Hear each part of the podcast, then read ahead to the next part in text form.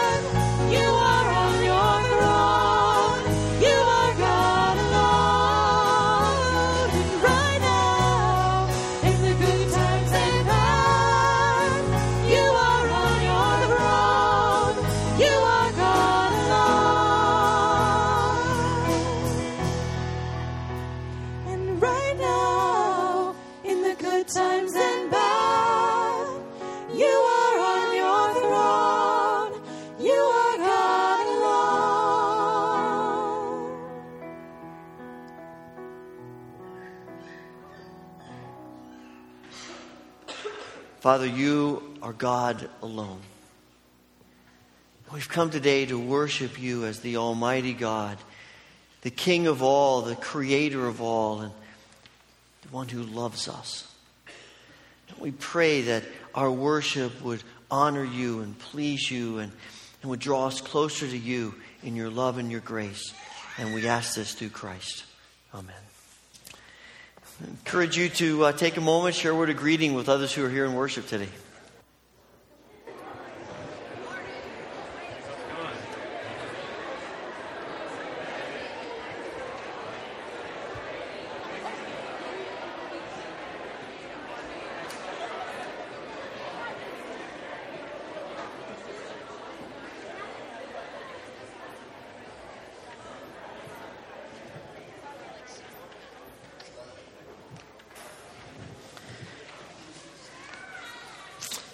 Couple things I want to note uh, about upcoming events in your bulletin, a number of announcements there. Just to note that this Wednesday night, our children's ministries begin, and you see that uh, the ministries listed there. If you uh, didn't get a chance to register, I'm sure it's fine for you to bring your children, and uh, we'll get them involved. And so we anticipate a great year of ministry with our children together.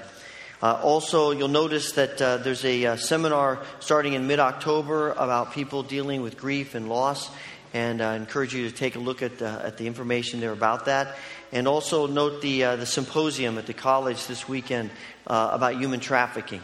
And it's an important issue that we need to, to be connected to and involved with in the, in the fight against the slave trade throughout the world. Uh, also, we are we want to help the uh, volunteer fire department. We appreciate so much everyone who volunteers to help keep us safe. The EMTs, firefighters, people who work in a variety of ways, uh, volunteering a lot of time and energy. And so uh, we want to uh, support them and, and help them in that process of, of helping us. There are a number of prayer concerns that are listed there in the bulletin, and we especially want to pray for Lynn Perry and her family at the death of of her sister earlier this week. There are also some inserts in your bulletin today. Uh, Women's Fall Gathering is coming up this weekend, and you see information about that, and also a note to college students about being on the College Ministries Committee. There are also a couple of inserts in your bulletin with uh, paintings on them.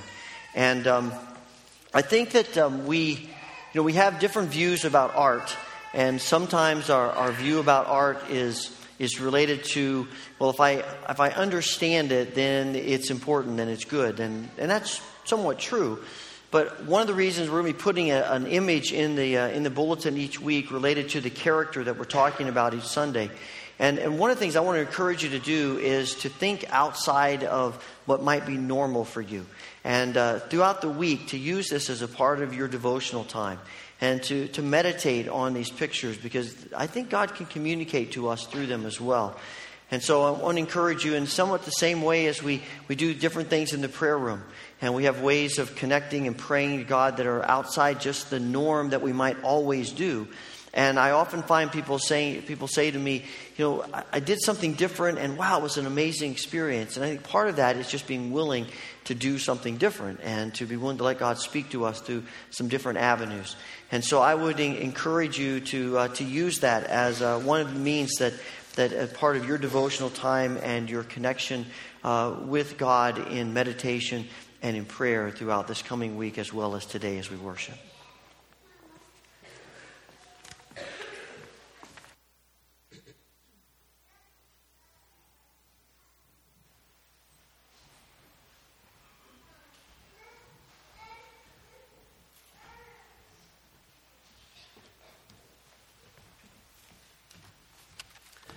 Scripture reading this morning is from Genesis 38, selected verses. About that time, Judah left his brothers in the hill country and went to live near his friend Hira in the town of Adullam. While there, he met the daughter of Shua, a Canaanite man. Judah married her, and they had three sons. He named the first one Ur She named the next one Onan. The third one was born when Judah was in Chezib, and she named him Shelah. Later, Judah chose Tamar as a wife for Ur, his oldest son. But Ur was very evil, and the Lord took his life. So Judah told Onan, It's your duty to marry Tamar and have a child for your brother. Onan knew the child would not be his, and when he had relations with Tamar, he made sure she would not get pregnant. The Lord was not pleased with Onan and took his life too. Judah did not want the same thing to happen to his son Shelah, and he told Tamar, Go home to your father. Live there as a widow until my son Shelah is grown. So Tamar went to live with her father. Some years later, Judah's wife died. He mourned for her. He then went with his friend Hira to the town of Timnah, where his sheep were being sheared. Tamar found out that her father in law Judah was going to Timnah to shear his sheep. She also realized that Shelah was now a grown man but she had not been allowed to marry him. So, she decided to dress in something other than her widow's clothes and to cover her face with a veil. After this, she sat outside the town of Enaim on the road to Timnah. When Judah came along, he did not recognize her because of the veil. He thought she was a prostitute and asked her to sleep with him. She asked, What will you give me if I do? One of my young goats, he answered. What will you give me to keep until you send the goat? she asked. What do you want? he asked in return. The ring on that cord around your neck, was her reply. I also want the special walking stick you have with you. He gave them to her, they slept together, and she became pregnant. After returning home, Tamar took off the veil and dressed in her widow's clothes again. Judah had his friend Hira take a goat to the woman so he could get the, back the ring and the walking stick, but she wasn't there. Hira asked the people of Enaim, Where is the prostitute who sat along the road outside your town? There's never been one here, they answered. Hira went back and told Judah, I couldn't find the woman, and the people of Enaim said no prostitute had ever been there. If you couldn't find her, well, just let her keep the things I gave her, Judah answered, and we better forget about the goat, or else we'll look like fools. About three months later, someone told Judah, Your daughter in law Tamar has behaved like a prostitute, and now she's pregnant. Drag her out of town and burn her to death, Judah shouted. As Tamar was being dragged off, she sent someone to tell her father in law, The man who gave me this ring, this cord, and this walking stick is the one who got me pregnant. Those are mine, Judah admitted. She's a better person than I am because I broke my promise to let her marry my son Shelah. After this, Judah never slept with her again. Tamar later gave birth to twins, but before either of them was born, one of them stuck a hand out of her womb. The woman who was helping tied a red thread around the baby's hand and explained, This one came out first. Right away, his hand went back in, and the other child was born first. The woman then said, What an opening you've made for yourself. So they named that baby Perez. When the brother with the red thread came out, they named him Zerah. This is the word of the Lord. At this time, we'd like to invite the ushers forward to receive our morning tithes and offerings. And children ages 2 to 5 may be dismissed for Children's Church.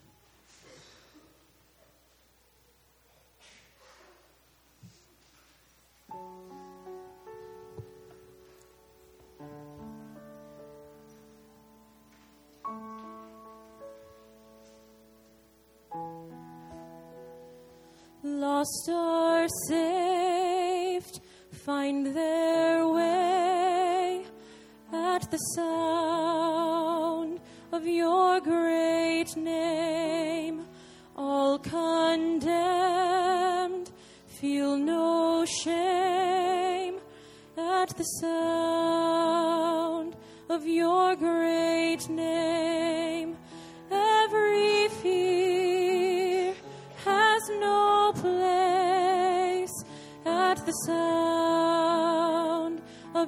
great name. The enemy, he has to leave at the sound of your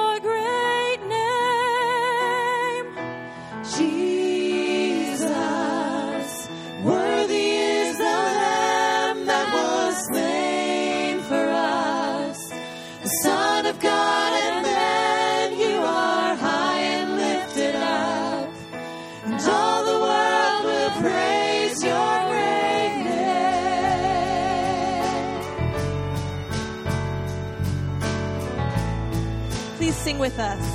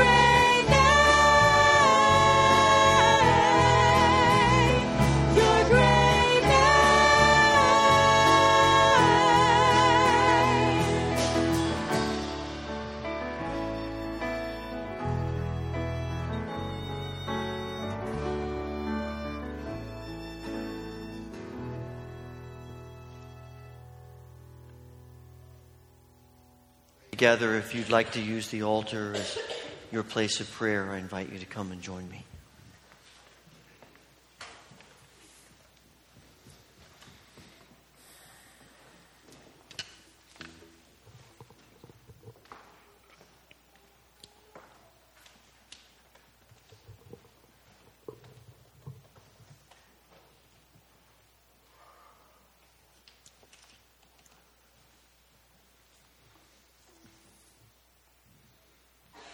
Father, as we come today to worship you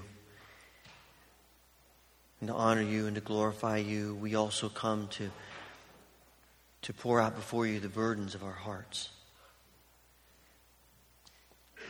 We pray for all among us who yearn for life to be different than it is. Our lives, others' lives. We pray that you will heal the sick. We ask you to comfort our friends who are overcome with the pain of loss. Restore our homes to what you and, and we want them to be. Lead our families to wholeness and hope, whatever our family at this point in life may look like. Hear our prayers.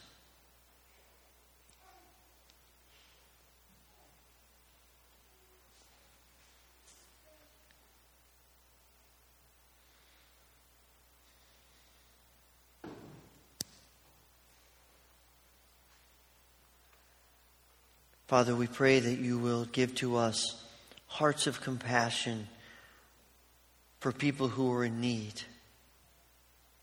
Give us hearts of compassion for people who have hurt us and for people we have hurt. Give us hearts of love for people who suffer around the world. Help us as, as individuals and as a church to be more interested in the struggles of others than honestly we typically are.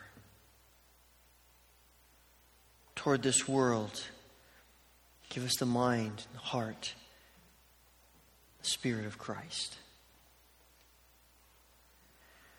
Father, we pray that as we continue in worship, you would open the doors that we have slammed shut, and that you would close the doors that we have pried open. Fill this place with newness of life through your Son, our Savior, the Lord Jesus Christ, in whose name we pray. Amen.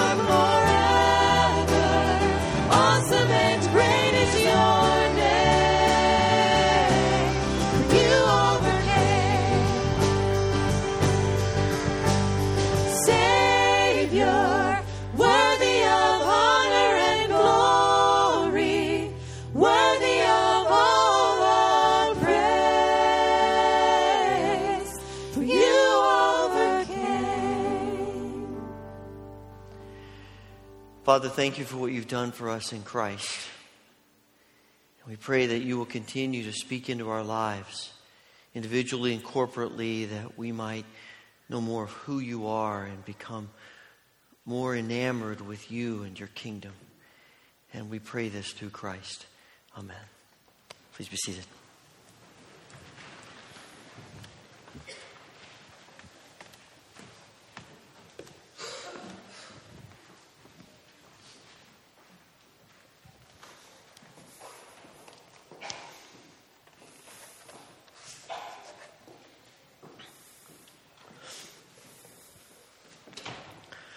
Okay, let's just get it right out in the open, right up front. Genesis 38 is a really uncomfortable passage to read in church, isn't it? I mean, I was thinking to myself, there probably are some passages we shouldn't read in church, and that might be one of them. And we cleaned it up, you know? I mean, I, I found the, the most innocuous version possible for us to read today that would not be quite as offensive to our sensibilities. And that is the weakest, thanks be to God, after this is the word of the Lord that I've ever heard in my life. I mean, we're sitting there thinking, really? I guess. Right? You know, it, it's one of those passages that we read, but we, we think, wow, that's in the scriptures. Really. And I, it, oh, it, is, it, may, it always amuses me when people, you know, they want to ban books that they consider racy from libraries or schools. And I want to say to them, have you read Genesis? Have, have you read the Old Testament? You, have you seen it? This is real life. And, and when you read the passage like this and you realize how messy and complicated and, and, and difficult real life is. And, and when I read passages like this, it, it affirms for me that the scriptures have to be something from God.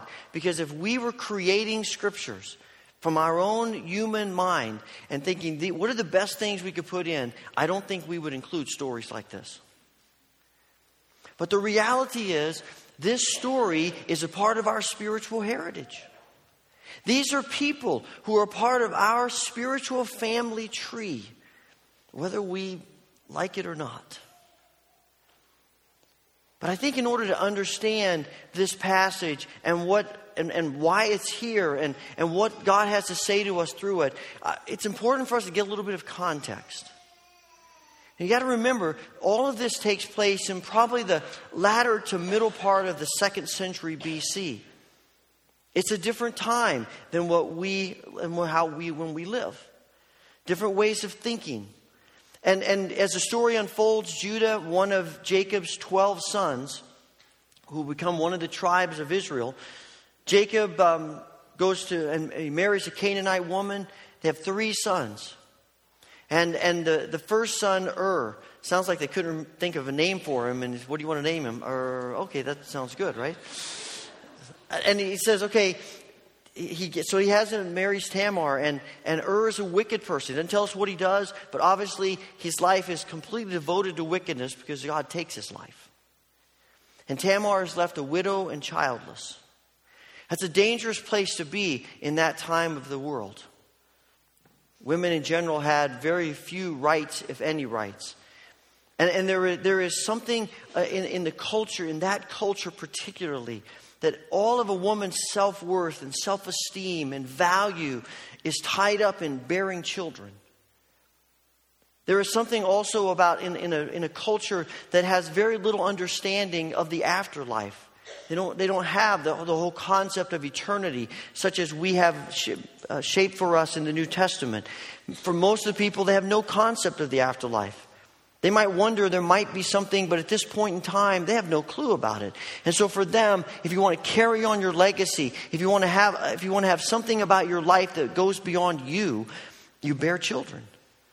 And your descendants carry on that name. That's one of the reasons then why this whole idea of levirate marriage was, was uh, brought into the picture. This concept that if a man dies without children, then his brother marries his, his uh, widow and, has, and they have a child, and that child actually belongs to the, uh, to the first husband in order to carry on their family name. It is that important to them.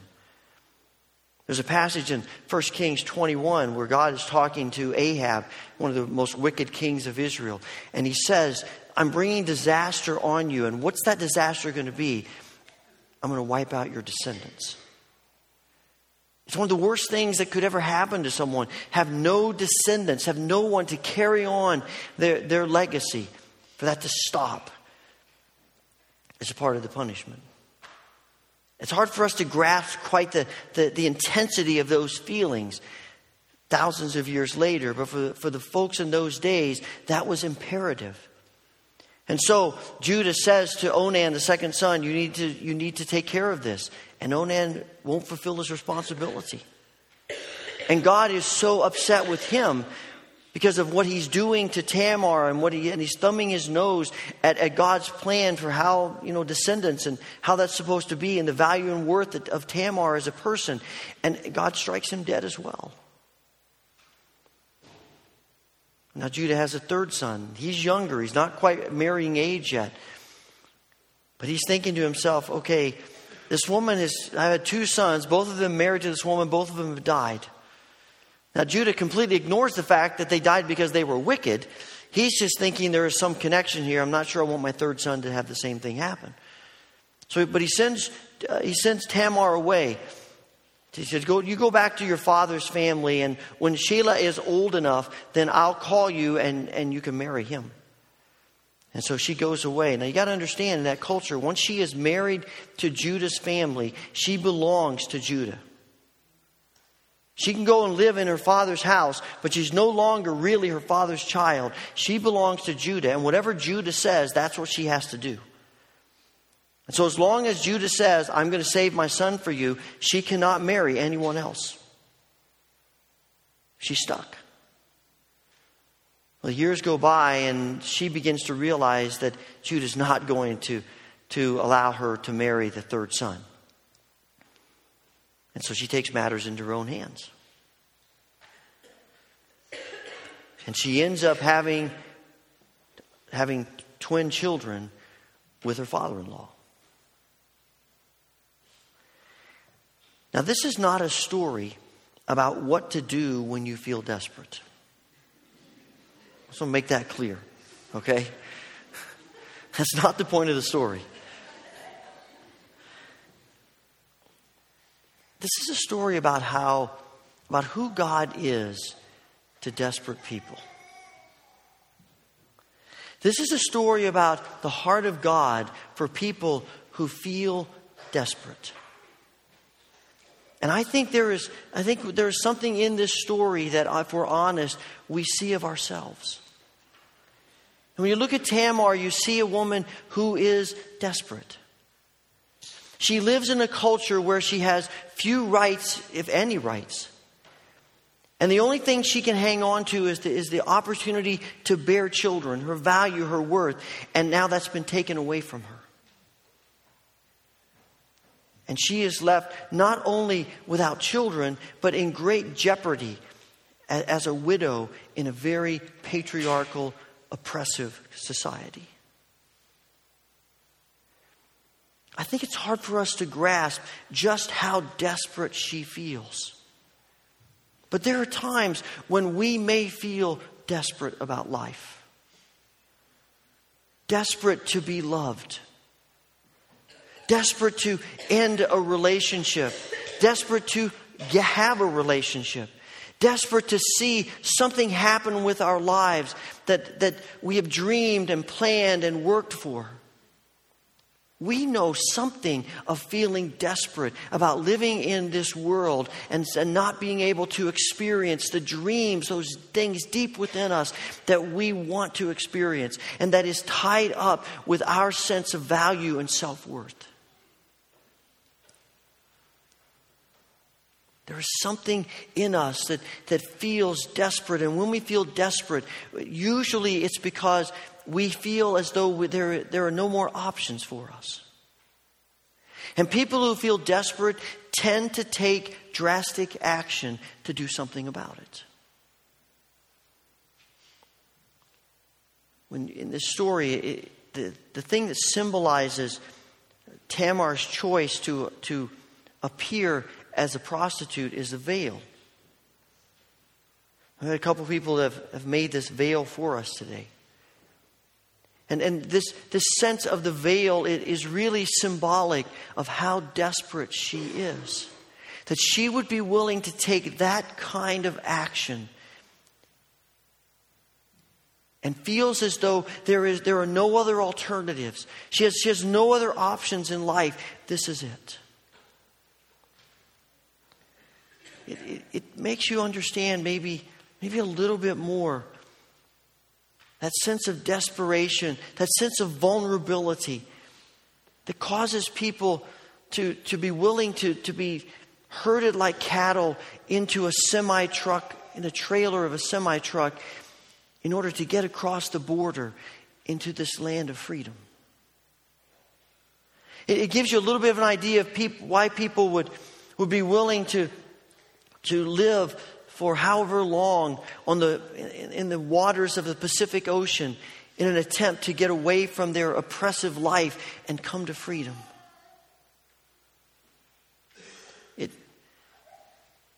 you know, it, it helps us to, to maybe understand how people may feel who live in, in a part of, of cities or cultures where all they know is drugs and violence they have no, there's no sense of, of really a family like we might, we probably know it. There's, they have no opportunities for education, no opportunities for advancement. All they feel is locked in, desperate, vulnerable. And in those moments when you feel that vulnerable, you do desperate things to try to get out of it. And as we think about what the steps that Tamar is willing to take in order to do something about her desperation, maybe it makes us feel a little bit, a little bit more understanding of people in those circumstances. And maybe we've been in those circumstances as we've th- thought about the things that make us feel desperate and the steps that we're willing to take to try to get out of it. But here's the thing that's interesting about this story is that Whenever you, whenever you sense that God, whenever you sense this sense of desperation, the one thing that we have to see is that God is still there. God is still at work. God is still active. It's sometimes difficult to, to think about how to describe God, and, and, and we use what theologians call anthropomorphic language you know, language of, of human beings to describe the divine. And, and it seems to me as I read through the scriptures that, that God has a soft place in his heart for people who feel desperate.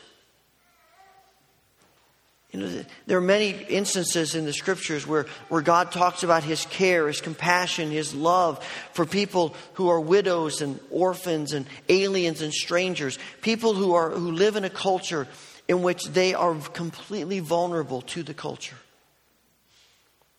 One example is Psalm 68, where it says that Father of the orphans, champion of the widows, this is God in his holy house.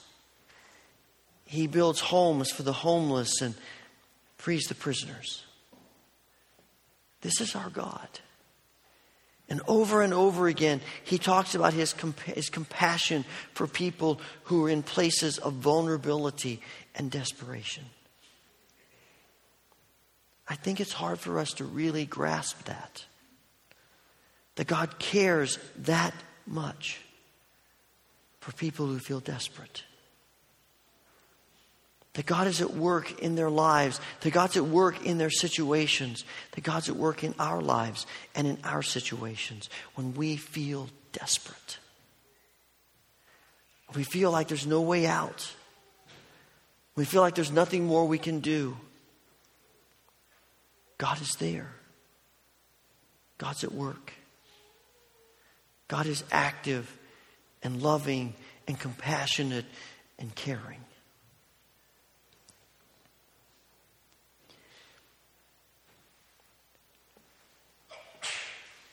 But I suspect for most of us, even in those moments when we may feel desperate and and vulnerable, I suspect that for most of us, if we were to put ourselves into the shoes and really to, to say, this is probably my circumstance, we're probably more like Judah than we are Tamar. I mean, we are people who, who have been born by and large into, into blessing and, and into, into lives and into a world in which we have been given so much. Even in the circumstances where we might feel desperate and vulnerable, honestly, we have so much, we have opportunities for education that so much of the world doesn't. I doubt if any of us are wondering, what, where am I going to find food for tomorrow? I, I doubt if we're wondering, do I, will I have a place to sleep tonight? Will I have warm clothes to wear? I mean, we, we are on, honestly, most of us are on the other side of this issue. And unfortunately, a lot of times as the church, we are just as judgmental about people who are desperate and the actions they take as Judah is. We get so wrapped up in, hey, they shouldn't do that, that we don't realize the circumstances that might have led someone to take that action. And what we don't realize is that maybe, just maybe, our behavior, our apathy, our decisions might actually be, be adding to their desperation. God not only says He is for people who are vulnerable and feel desperate. He also is very clear about the action he takes against people who are unconcerned about people who are vulnerable and desperate. In Deuteronomy 27, God says to the people of Israel, Cursed is anyone who withholds justice from the fatherless and the widows and the foreigners among you.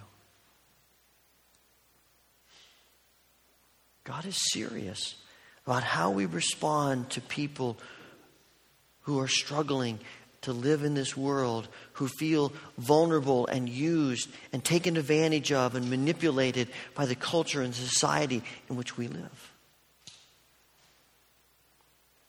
I think it ought to have it ought to then have some bearing on how we think about people in those circumstances. It ought to, it ought to make us think Think twice about, about our response to some of the issues that we're dealing with as a nation, like illegal immigrants.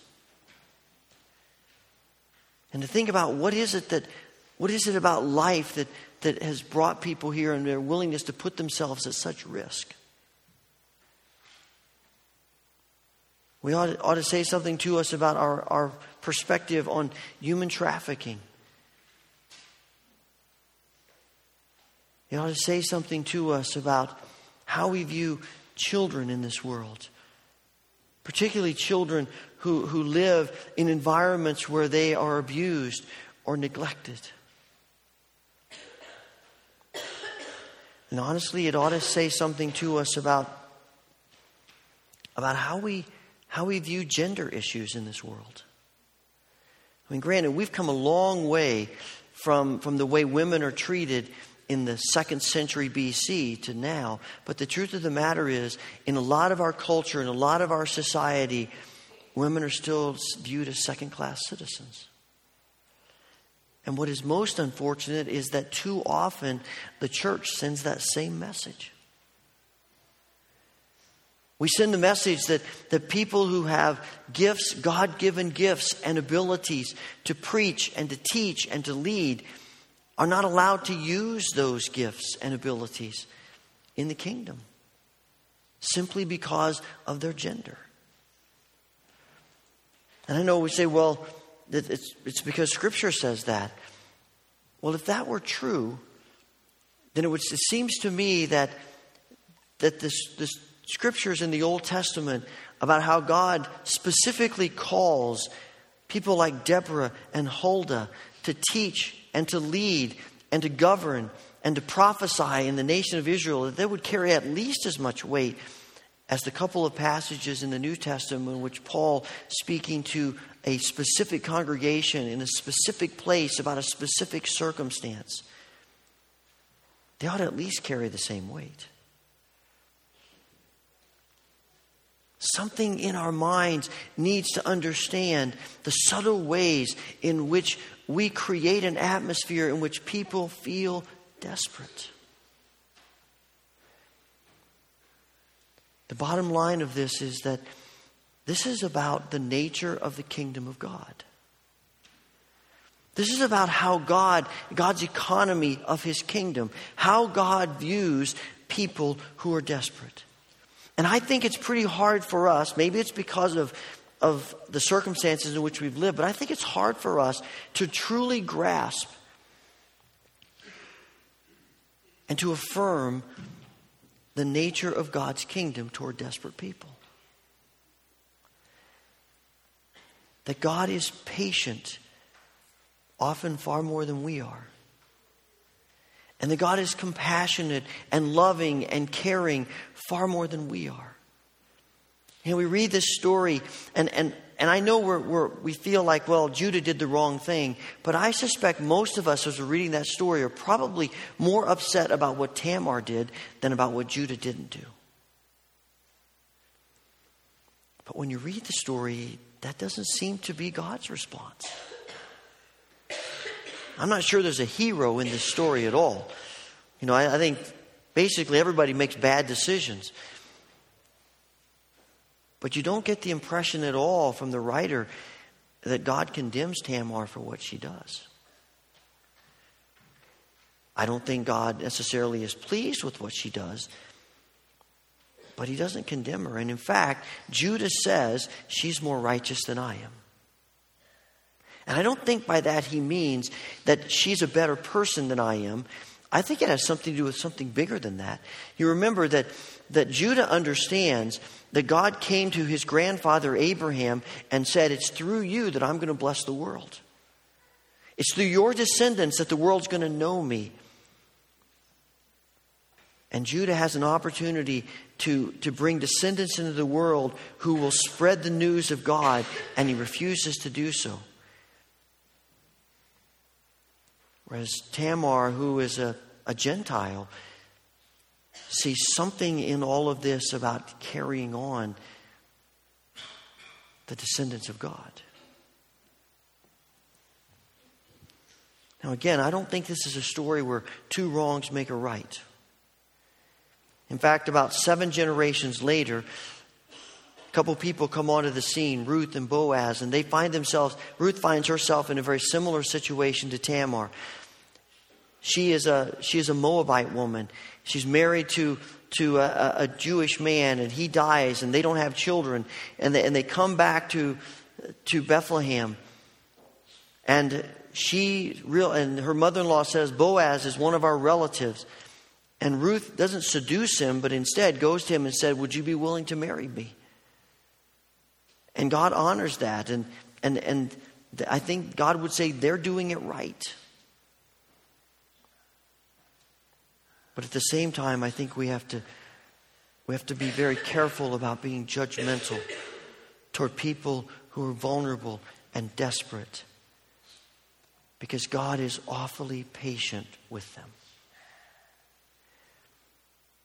And the reality is, the kingdom of God is about God being patient with all of us. And the drastic decisions that we make and the struggles that we wrestle with.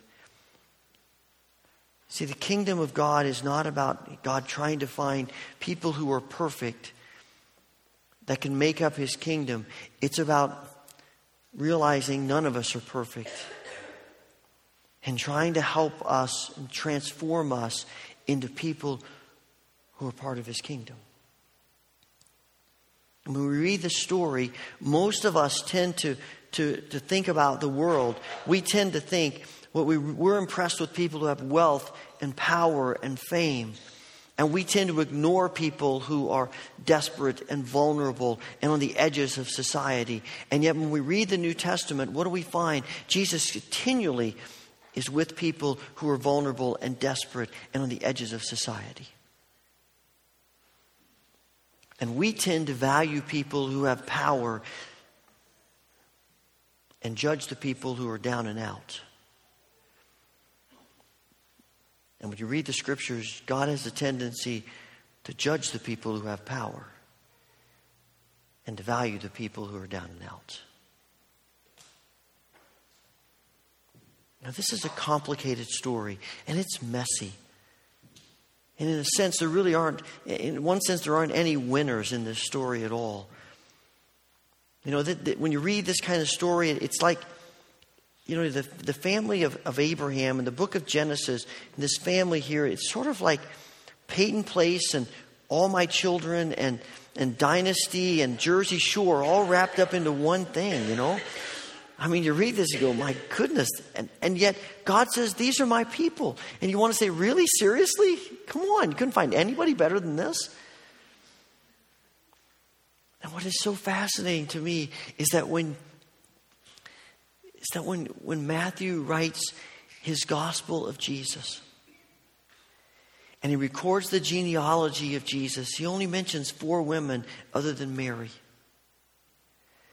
And the first woman on the list is not Abraham's wife, Sarah. It's not Isaac's wife, Rebecca. It's not Jacob's wives, Leah and Rachel. It's Tamar. And there is something in, in that that the writer, Matthew, is trying to help us understand that the nature of the kingdom is not about perfect people. It's about people who are willing to let God use them. It's about God taking imperfect people and shaping them and changing them and transforming them into people who represent Him. But you know, then that's really why Jesus comes. Jesus comes to transform imperfect people Jesus comes to give us a new perspective about the world and about culture and a new perspective about the kingdom. And in fact, to turn our ideas about the kingdom upside down and to give us hearts that are more interested in being there for people who are vulnerable and desperate and on the edges of society and culture and about wielding power about gathering wealth, about being famous.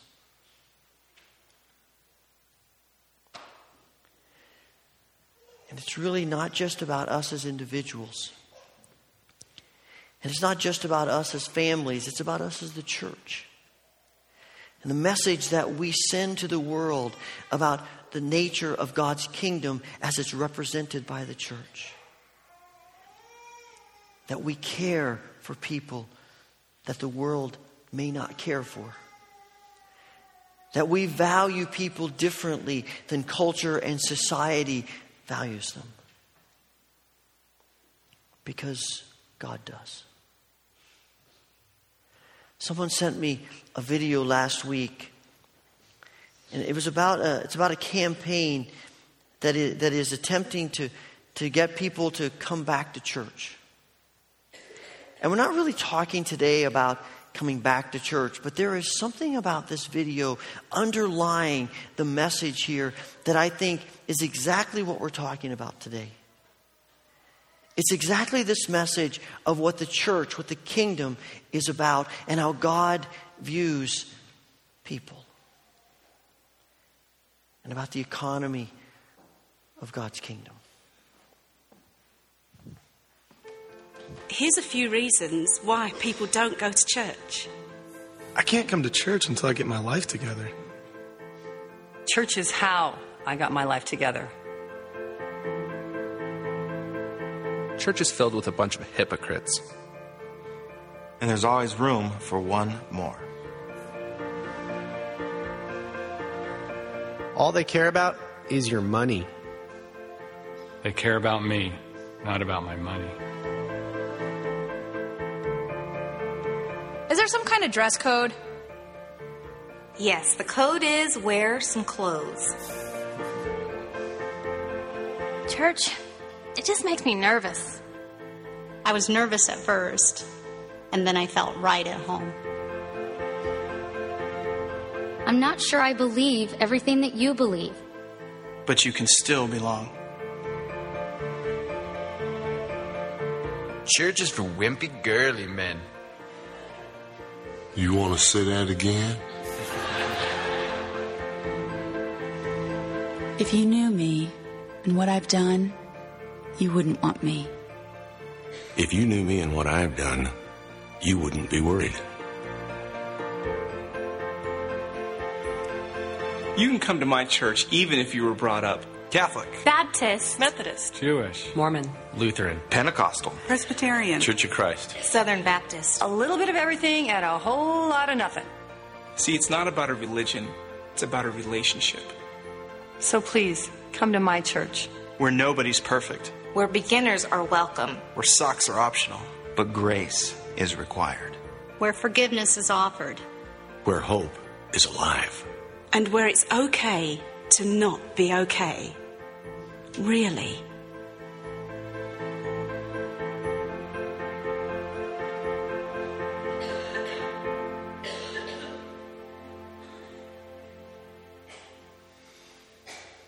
Heavenly Father,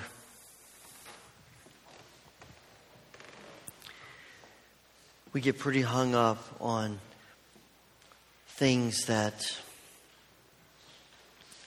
are not central to your kingdom.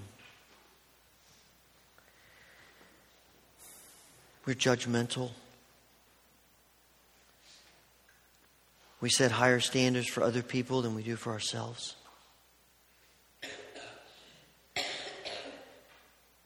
We wrestle and struggle to really believe that your kingdom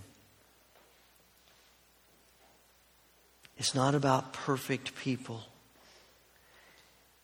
It's about Jesus welcoming all of us and transforming us into new people.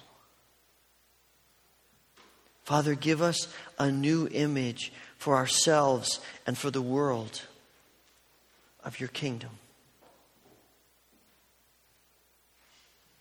Open our eyes.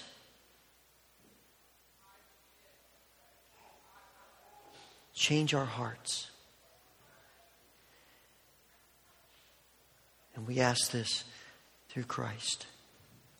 Amen.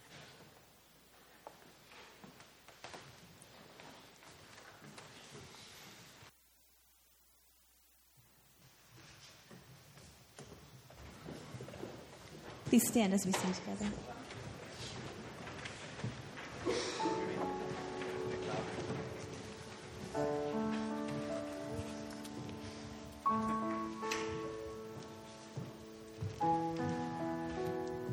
Lost are saved, find their